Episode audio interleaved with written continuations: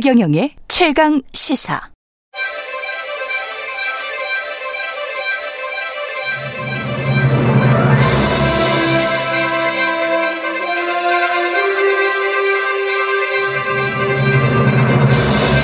네, 제작진이 로고송도 따로 만들었군요. 예, 웅장한데, 예. 참신한 정치 패널 연대, 김장연대, 김준일 뉴스톱 수석 에디터, 그리고 장성철 공론센터 소장 두 분 모시고 국민의힘 전당대회 등 정치 현안 아, 이야기 해보겠습니다. 안녕하십니까? 네, 안녕하세요. 예, 그 제작진한테 특별하게 대접을 받고 있는 두 분입니다. 어, 예. 그러게요. 정말 감사드리고요. 예, 로고송 네. 따로 만드는 거 이게 되게 사실은 품이 드는 일이에요. 처음 받는 느낌. 예. 음.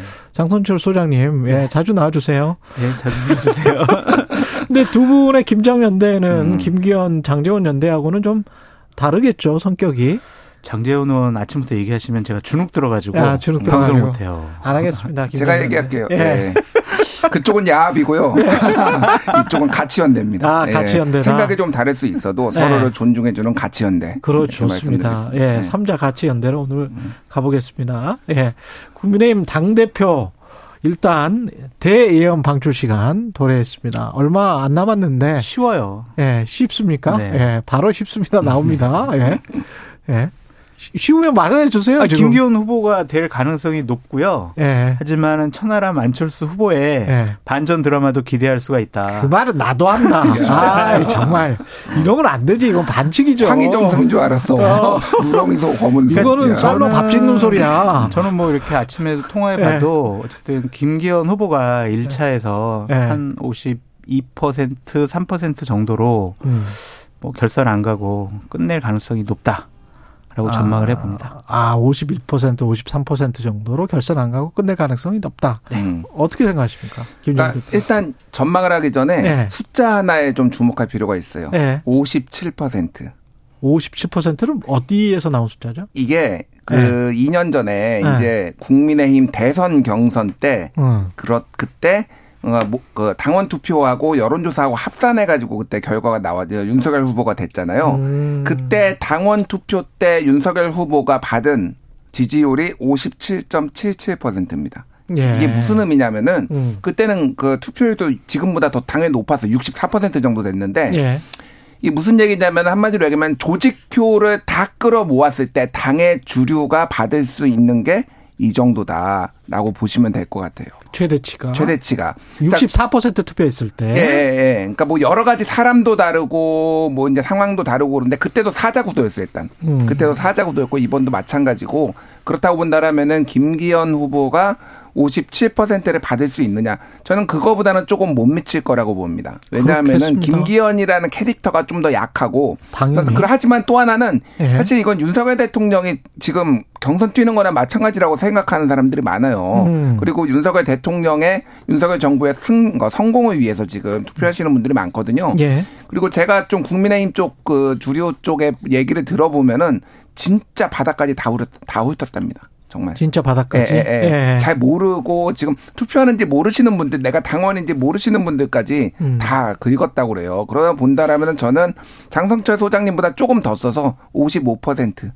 55%? 1차에, 예, 예. 야, 근데 지금 제가 반론 차원에서 그럼 여쭤볼게요. 지금 50%대 중반 정도의 투표를 가지고 64%가 나왔고 그때는 그리고 윤석열 대통령 후보의 인기가 굉장했거든요. 근데 지금 정도의 김기현 후보 가지고 50%가 넘는다?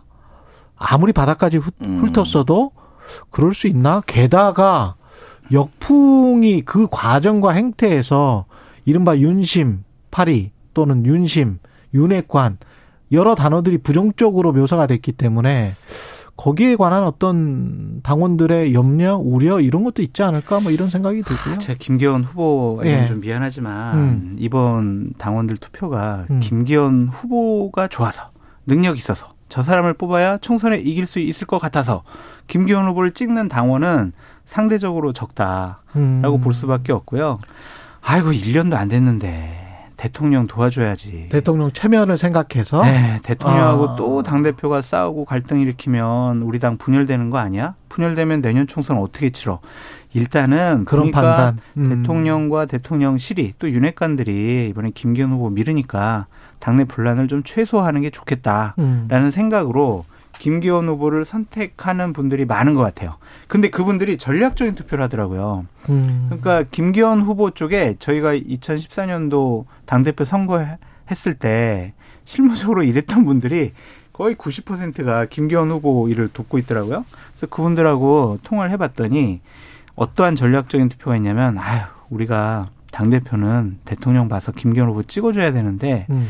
최고위원은 조금 좀 다르게 판단을 했다 그런 얘기를 좀 많이 해요. 음. 그래서 저는 최고위원 선거에서 의외의 결과가 나올 수 있다라고 보여지는 게 아, 오히려 최고위원 선거에서 예, 예. 오히려 저 허은아, 김용태 음. 이렇게 이준석 사단으로 표현되는 두 명이나 분들이 예, 상당히 좀 선전할 가능성이 있다. 어떻게 보세요, 최고위원 선거는? 저는 저 의견에 동의하지 않고요. 아, 그렇습니까? 예, 예. 냉정하게 네. 보면은 허은아, 김용태 다 떨어질 겁니다. 아 그래요? 예예예. 예, 예. 예. 왜 그러냐면 제가요. 예. 제가 다 걸게요. 뭘 거시겠습니까? 뭘, 뭘 거시겠습니까? 아, 예. 지금 한동훈 제가 죄송한데 다 걸게요. 네, 한동훈 장관처럼 죄송한데 손, 손모가지는 다른 데서 걸, 걸고 와가지고 이걸 걸 수는 없고. 그럼 발 발모가지로 할까요? 그러니까 왜 그러냐면은 그러니까 알 수 없습니다. 진짜 저도 궁금한데 왜 그러냐면은 이거는 이번엔 블록 투표였어요. 음. 그러니까 천하 용인을 같이 찍는 거예요. 그렇을 음. 대부분 천하람을 찍은 사람이 김용태와 허은아를 찍고 이기인을 찍었을 거 아닙니까? 그렇겠죠. 그, 그 특히 지지대가 이름, 이른바 이준석께는 자 네. 그러면은 이분 천하람의 득표력이 얼마나 되는지가 관건이잖아요. 그렇죠. 이, 일반적으로 이, 이, 이 저기 최고위원 같은 경우에는 4 명을 뽑는데 20%가 넘어야 돼요. 아 그렇습니까? 예. 아, 그래야지 그렇죠. 지난번에도 20% 넘었어요. 예. 아. 그래야지 되는데 지금 처, 그러면 천하람 후보가 20%를 넘길 것인가? 저는 10% 후반대가 나올 거라고 진짜 잘하면 21%까지 보는데 10% 후반대가 날라고 본다면 아슬아슬하게 그리고 지금 좀 위험하다라고 생각되는 후보들을 막 지금 예를 들면 김병민 후보가 좀 위험하다라고 그 커트 여론조사 음. 커트라인에 있으니까 야 김병민 몰아줘 막 이런 것들이 있어요. 그래서 김병민이 의외로 어부지리로 1등할 수도 있다 이런 얘기도 나오고 있어요. 근데 어쨌든 네. 상당히 이게 균등하게 이렇게 4명 정도에게 표가 가면서 어. 지금 천하람 그 계열 그 그쪽은 다 떨어질 가능성이 저는 상당히 높다고 봐요. 그렇군요. 이제 저기 좀 이따 한 5시쯤 되면은 네. 김준일 우리 수석 에디터께서 네. 하, 역시 내가 당을 경험하지 못해서 장성철 소장 한 얘기가 맞았네. 네. 그렇게 반성문을 쓸 가능성도 있어요. 이따 이슈 오도독에서 계속 이야기는 그 이야기를 해보고요. 예. 당대표 2, 3등도 한번 2, 3위는 누가 될 것 같습니까? 천하람 후보가 됐으면 좋겠어요. 2등이? 예. 예, 그건 바람이다. 네, 네, 그 안철수 후보가 워낙 인지도가 높잖아요. 음. 그리고 뭐 대선 후보라고 생각하는 당원들도 많이 있어서 그거를 과연 천하람 후보가 넘을 수 있을까라는 좀 생각도 들고 음.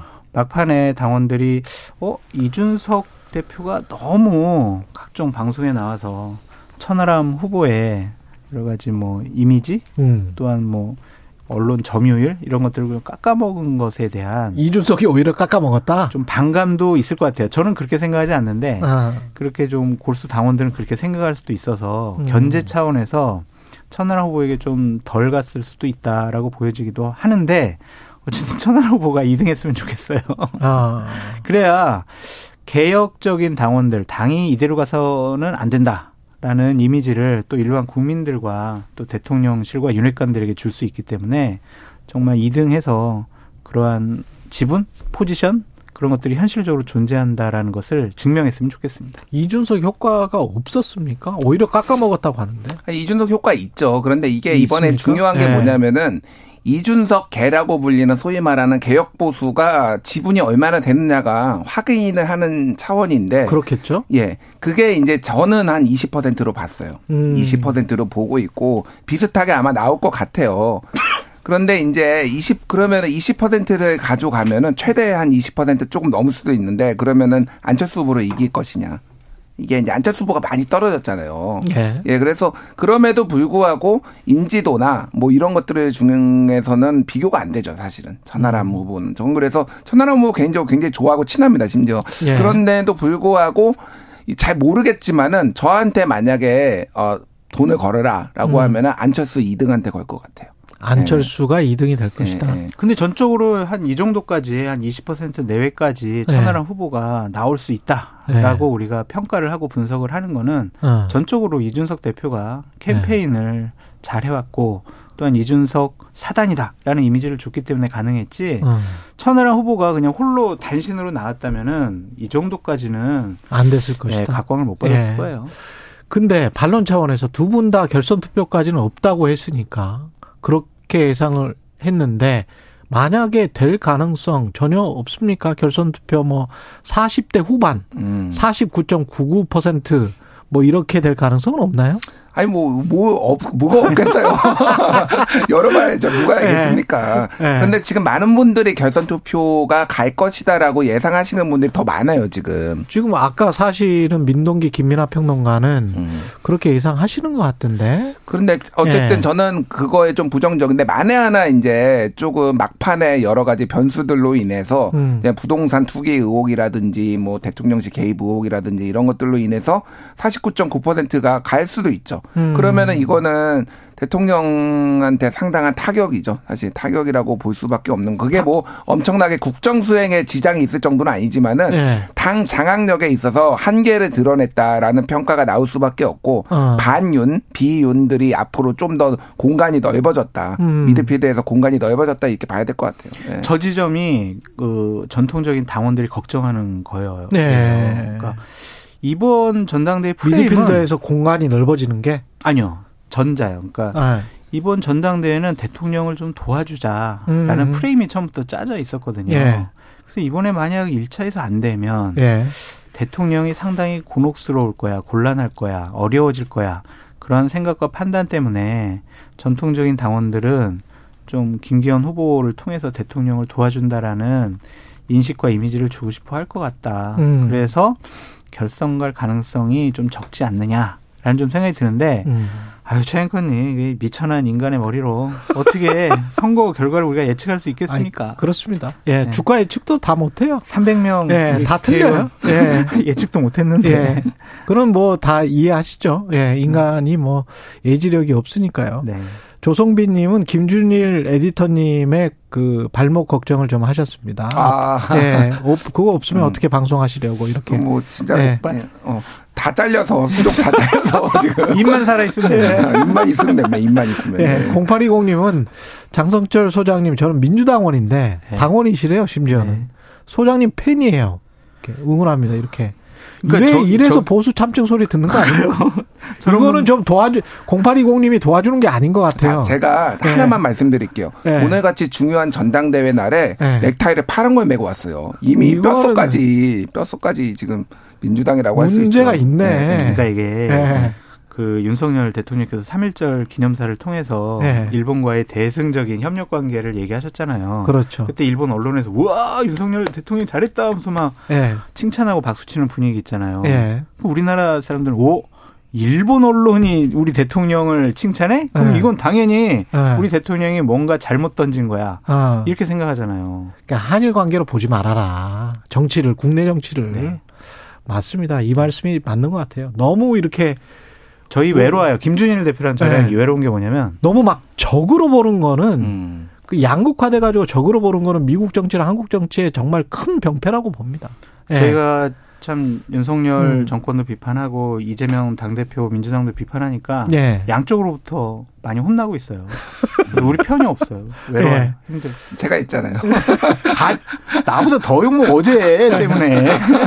그 합리적으로 사안 사안마다 음. 판단을 하는 게 가장 중요하겠죠. 예. 음. 근데 지금 사실은 아까 윤심 윤핵관 이야기를 했습니다마는 지금 선거 막판에 그 대통령실 단톡방 뭐 김이 이김 김이 이김 네. 뭐 이거 있잖아요 음. 단톡방 음. 이거 생, 선거 개입 뭐 이거는 안철수 한교안 후보가 둘 다 나와서 이거를 공식적으로 문제 제기를 하고 고발을 하고 뭐 이렇게 예, 그 수순으로 가게 되는 거면 음. 그러면 선거 이후에도 전당대회 이후에도 좀 소란스러워질 가능성이 있잖아요. 음, 저는 가능성은 별로 없다고 봐요. 아, 가능성 없다. 네, 왜냐하면 대통령의 그립이 되게 세기 때문에 네. 그 대통령의 눈치를 보지 않을 수가 없고 음. 또한 김기현 후보가 만약에 당 대표가 된다면 음. 그분이 뭐 밀어붙이기 식의 리더십을 갖고 있는 분이 아니거든요. 아. 그래서 뭐 후보들과 빠른 시일 내에 좀 만나가지고 아. 여러 상황들에서 정리할 거다. 뭐 그쪽 캠프에서도 그렇게 얘기를 해요. 어. 우리가 같이 아유 뭐 당내 경선인데 아유 뭐 저희가 뭐 이런 법적인 문제까지 하는 게 맞냐 어. 그런 식으로 해서 안철수 뭐 황교안 후보가 원하는 게 있을 거 아니에요. 어. 당직 인선이라든지 아니면 향후 음. 공천 과정에 본인들의 지분이라든지 음. 아니면 공천 룰이라든지 이런 것들을 좀 받아들이면서 당내 화합을 김기현 후보가 꾀할 것 같다. 그래서 그리고 먹힐 것이다. 예. 아. 그러니까 어쨌든 대통령실에서도 뭐 대화 타협 조정을 통해서 하는 것이 아니라 음. 좀 강압적인 분위기가 있겠지만 진짜 진짜 그럴 거야? 진짜 계속 고소고발 할 거야? 이런 식으로 나오게 되면 황교안 안철수 후보가 그걸 견디지 못할 것 같아요. 그렇군요. 음. 어떻게 보십니까? 그건 뭐 비슷한 시, 네. 시각인데 이게 굉장히 크게 문제가 될 것 같지는 않아요. 그러니까 문제가 있는 겁 저는 되게 심각하게 아, 보지만은 음. 이거가 문제가 될 수가 없는 게 일단은 이제 이 행정관이 넘어갈 테고, 그러니까 음. 뭐 강승규 뭐 수석까지 이제 뭐 조사를 받겠지만은 예. 뭐 명확한 증거가 이제 나오지 않을 가능성이 높고 일탈적인 문제로 예, 예 그런 예. 식으로 처리가 될 가능성이 높고 이게 이제 다음에 이를테면은 뭐 선거라든지 여기까지 이제 확전될 것인가에 대해서는 조금 음. 이제 가능성은 낮다고 보고, 그러니까 말씀하셨다시피 이제 이거를 가지고 이를테면은 이제 계속 끌고 넘어가기에는 너무 이제 당내 분란에 대해서 비판의 목소리들이 이제 크고 그게 그리고 이거를 가지고 문제 삼으려면은 예전에 이명박 박근혜처럼 비등한 정도의 규모를 덩어리를 가지고 있어야지 이게 음. 끝까지 가지고 동력을 가지고 갈 수 있는데 작아요. 그 덩어리들은. 예. 그러니까 이게 힘의 균형이 지금은 너무 주류 쪽에 쏠려 있다 보니까 이거를 끝까지 문제 삼기는 어 힘들지 않을까 그렇게 보여집니다. 혹 시 안철수나 천하람이 음. 될 가능성은 전혀 없습니까? 만약에 된다면 어떻게 되는 겁니까? 하, 그러니까 첫 번째로 될 가능성이 좀 지극히 낮아 보이는데 지극히 낮다. 정말 당원들의 혁명적인 선택에 음. 의해서 됐다. 그럼 이제 난장판 되는 거죠, 이제. 아, 난장판 이거는요, 된다. 대통령 레임덕이라고 봐요. 레임덕 된다. 네, 당에서부터의 레임덕이다. 대통령과 대통령실이 그렇게 결사적으로 밀었는데 당원들이 어 대통령 미는 사람 싫어 안 할래 음. 다른 사람 어 대통령실의 선거 개입 이거 맞지 않는 것 같아. 음. 전당대회에서 왜 대통령실 이런 식으로 개입을 해?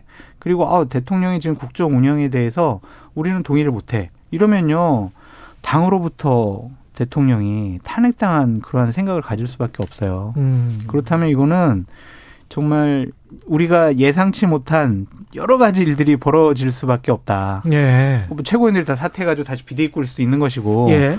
대통령이 뭐 심평 변호사가 한 번 얘기한 적이 있었죠. 김한길 음. 또 위원장이 얘기한 적이 있었던 것처럼 탈당해서 다른 정당을 만들 수도 있다. 음. 그렇게까지 저는 생각이 들어요. 그렇군요. 이 당과 함께하지 않을 가능성이 높다. 그러면 김기현 후보가 그렇게 되면 음. 이준석 어, 전 대표는 공천이라도 받을 수 있습니까? 운명이 어떻게 되나요? 공천 줄까요? 아, 근데 당으로부터 쫓아냈는데 공천 주겠어요. 아니 근데 네. 현역 의원 상당히 그 높으신 분한테 국민의힘 어 들었는데 이건 오프 더 레코드로 하신 말씀이니까 당연히 줄 거다 이렇게 이야기를 하시던데. 음. 그러니까 그게 주는 게 더 낫다. 합리적인 선택인 거죠. 그렇죠. 네. 그게 합리적인 선택이 왜냐하면 어쨌든 이준석 개라고 하는 2030 지지자들이 현실적으로 많이 존재를 하고 그게 이제 규모가 얼마가 되는지 이번 전당대회에서 나오겠죠. 음. 그거 없이 이길 수 있느냐라는 건데 어, 그게 지금까지 이 지금 여당 내에서 벌어진 일들이 상식으로 지금 뭐 이루어졌나요?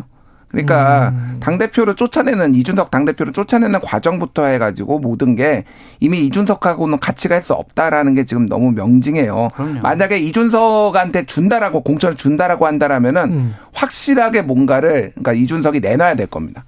대통령을 이 완전히 인정하고 뭘 내나? 그러니까 예를 들면 지금 저격하고 있잖아요. 예. 끊임없이 저격하고 있는데 예. 확실하게 굴복하는 정도의 시그널이 있지 않는 이상 이준석을 어, 줄 수 없고 또 지금 여당에서 믿는 건 어쨌든 이재명 방탄. 네. 아, 이거 이걸로 사법 리스크로 우리가 이길 수 있다라고 가, 계속 갈 거다. 이재명이 이따 이슈 오도독에서 그 이야기 네. 쭉 해보죠. 절대 또. 내려놓을 사람이 아니다라고 네. 굳게 믿고 있어요. 정말로 굳게. 음. 네.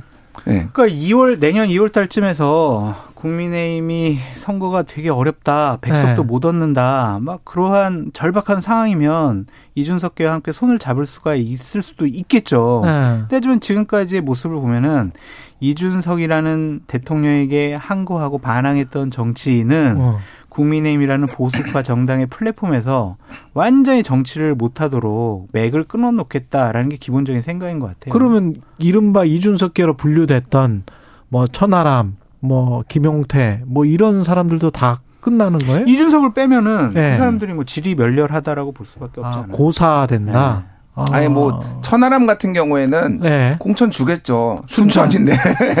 안 주. 네. 뭐 네. 글쎄 뭐 그거는 뭐 그럼 봐야 되겠지만은 뭐 네. 뭐 굳이 이제 그 조금 포장하는 차원에서 뭐 줄 수도 있는데 중요한 음. 거는 그러니까 이준석 개라는 게 덩어리로서 음. 어, 얼마나 어, 어, 이번 총선에서 활약할 수 있느냐를 봤을 때는 그 가능성은 거의 없다. 그래서 중요한 음. 게또 하나 그래서 뭐 깊이 들어갈 건 아니지만 선거주제 선거구제 개편이 어떻게 되느냐에 따라서 음. 여러 가지 시나리오 가 나올 수가 있는 거죠. 그러니까. 그렇군요. 네. 아 생각해 보니까 이슈 오도도 그 다음에는 배종찬 소장이 나오기 때문에 김준일, 장성철, 배종찬 이렇게 되기 때문에 김준일 대표한테 다시 한번 물어봐야 되겠어요.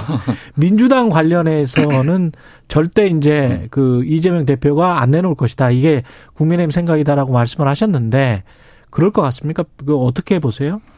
반반이라고 진짜 이건 반반이라고 반반이다. 보는데 아. 그러니까 문재인의 길을 갈 가능성이 저는 상당히 높다고 봅니다. 그러니까 2016년 총선 때 음. 문재인 대통령이 그러니까 그 당시는 문재인 당 대표였죠. 네. 그때 김종인 비대위원장을 모셨어요. 그리고 그렇죠. 공천권을 줬지만은 어. 사실상 그 전에 어느 정도 사전 정지 작업을 당을 정비하고 음. 본인의 사람 심고 음. 이렇게 좀 당의 그립감을 어느 정도는 쥐어놓고 내줬거든요. 네. 그래서 이게 개혁 쇄신의 모습 이런 것들이 좀 이어졌는데 그러니까 당 지지율이 얼마나 나오느냐 특히 음. 하반기 때 그게 관건일 것 같아요. 상반기 내 이재명 대표가 물 러날 가능성은 저는 제로라고 보고요, 사실상. 아, 그렇습니까? 예, 예. 하반기에 아. 가서 하반기에 가서도 정말 이 상황이라서 정말 비명계 폭발하고 막 난리가 났을 때 네. 그때 이제 타협점 그러니까 끝까지 서로 끝까지 가봐야지 이제 타협점이 이제 이러다가 다 망하겠다. 네. 공멸하겠다 정도 이러다 다 예, 죽어. 다 죽어. 이러다 네. 다 죽어. 이거가 네. 나오지 않으면은 안 돼서 그, 이, 그 문재인의 길을 갈 가능성.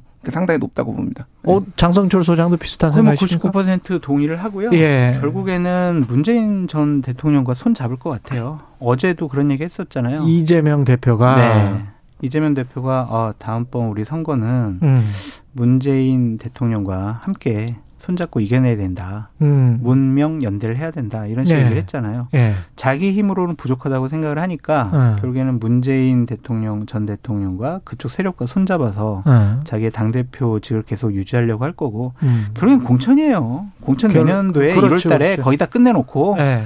아 그냥 형식상으로 아이, 비대위원장 내세워서 자기 뒤로 물러나서 총선에서 심판받으려고 근데 그런 식으로 또 협의하고 합의하고 기존의 기득권이라고 제가 다 치부해서 미안합니다만은 민주당 이야기나 뭐 국민의힘이나 아 기존에 하시는 분들 쭉 계속 하면서 이렇게 선거하고 그게 그러면은 개혁이 되고 뭐 정치가 나아지고 이렇게 될까 이런 생각도 좀 듭니다. 사실 뭐 지금도 이렇게 못 하는데 계속 그러면 뭐 연합해서 국민의힘도 연합해서 연포탕 끓여서 같이 어, 또 드시겠다. 또 민주당도 또 같이 드시겠다. 뭐 이러면 이거 이거는 뭐 한 번도 안 바뀌는 거 아니에요? 이렇게 아니, 되면. 이제 네. 상징적인 사람 몇 명을 날림으로써 네. 우리가 개혁 공천하고 있어요. 라는 이미지를 국민들에게 줄 거예요. 음. 그럴까요? 국민들로 둘 다. 을 예. 네. 아, 둘 다 그럴 수밖에 없어요. 항상 그래 왔거든요. 아. 그러니까 그때 김종인 비대위원장이 공천 안 준 사람이 정청래, 예. 이해찬. 그러니까 아. 소위 말해서 친노 패권주의의 어떤 그 부정적인 면을 희석을 시켰거든요. 당사자들은 억울할 수도 있겠지만은 수, 그게 아. 결국은 이제 성공하는 길로 갔기 때문에 음. 상징적으로 한몇 음. 몇 사람을 또 희생양을 삼을 것이다. 음. 똑같아요. 96년도부터 봤었는데 한 번도 개혁 안 한다고 한 적이 없고요. 네. 개혁된 적이 없어요. 몇 명 날리고 그냥 음. 국민들 속이는 거죠. 서글프네. 아, 이 정치 프로 한 2년 하다 보니까 이게 너무 한계가 드러나는 것 같아가지고. 10년 하셔야 됩니다. 예. 한 2년, 아니, 저 2분밖에 안 남았는데 2년이 아니고. 이, 저, 왜 이렇게 좀 성급하게 그리고 국민들 상당수가 반대하는 것 같은데 음. 이거는 왜 강제 동원 관련해서는 이렇게 성급하게 했을까요? 두 가지인 것 같아요. 예. 하나는 나는 안티 문재인. 안티 문재인. 예, 문재인의 반대 길로 간다. 문재인 때, 문재인 정부 때 대립 예. 반일로 뭐 정치적 이득도 보고 뭐 음. 죽창가도 부르고 뭐 이랬다라고 인식을 하니 음. 아, 아, 이거를 이제 반대쪽으로 가겠다라는 거 하나. 그리고 또 하나는 이거를 대단한 성과라고 본인이 얘기를 하고 실제 그렇게 인식을 하는 것 같아요. 나는 어, 지지율에 연연하지 않는 역사적 결단을 내려가지고 미래지향적인 어떤 성과를 내겠다라고 하는데 글쎄요, 뭐 정, 어느 정도라야지. 저도 문재인 정부 굉장히 비판했거든요. 네. 일본 정책. 네. 근데 야, 이건 100대 0인데 네. 어떻게 이거를 환영할 수가 있습니까? 호구 잡혔다 그냥. 글로벌 호구가 그런, 되고 있다. 그러니까 뭐 그렇게밖에 볼 수 없을 것 같아요. 예. 네. 미국 때문인 것 같아요. 음. 그쵸? 네. 저도 미국. 그런 것 같아요. 네. 오늘 지금 방금 전에 속보 나온 게 있잖아요. 예. 한국 그 고위 관계자가 음. 쿼드에 실무적으로 음. 우리가 참여할 거다라고 지금 속보가 떴어요. 그러니까 오히려 더 불안한 거예요. 네. 일본 때문에 그러면 아무 네. 상관없는데 네. 사실 일본 상관이 있죠. 일본 때문에 아니, 그래도 뭐 더 친해지고 그럴 네. 수가 있을 것 같은데 미국이 네. 쿼드 그다음에 중국 견제 네. 이용으로 한국을 방패막이 삼, 삼으면 우리한테 올 손해가 너무 클 것 같아 가지고 봐보세요. 그 김성환 안보실장이라든지 김태호 예. 뭐 제일 차장 같은 경우에 그 음. 그 사람들이 철저한 뭐 친미주의자들이라고 볼 수밖에 없거든요. 그 사람들의 외교에는요 중국이라는 단어가 없어요. 그 사람들 논문 써온 거 한번 봐보세요. 최근에 10년 동안 논문 써온 거 보면 이 어떤 다자간의 외교에 있어서 중국은 중국은 없어요. 다 철저하게 없군요. 미국 위주예요. 그러한 현상들이 지금 나타나고 있다라고 볼 수가 있어요. 알겠습니다. 좀 이따가 더 이야기 나눠보도록 하겠습니다. 이슈 오도독에서 기대해 주시고요. 장성철 공론센터 소장, 김준일 아, 뉴스톱 수석 에디터였습니다. 고맙습니다. 감사합니다. 감사합니다. 3월 8일 수요일 KBS 일라디오 최경령의 최강시사였습니다. 고맙습니다.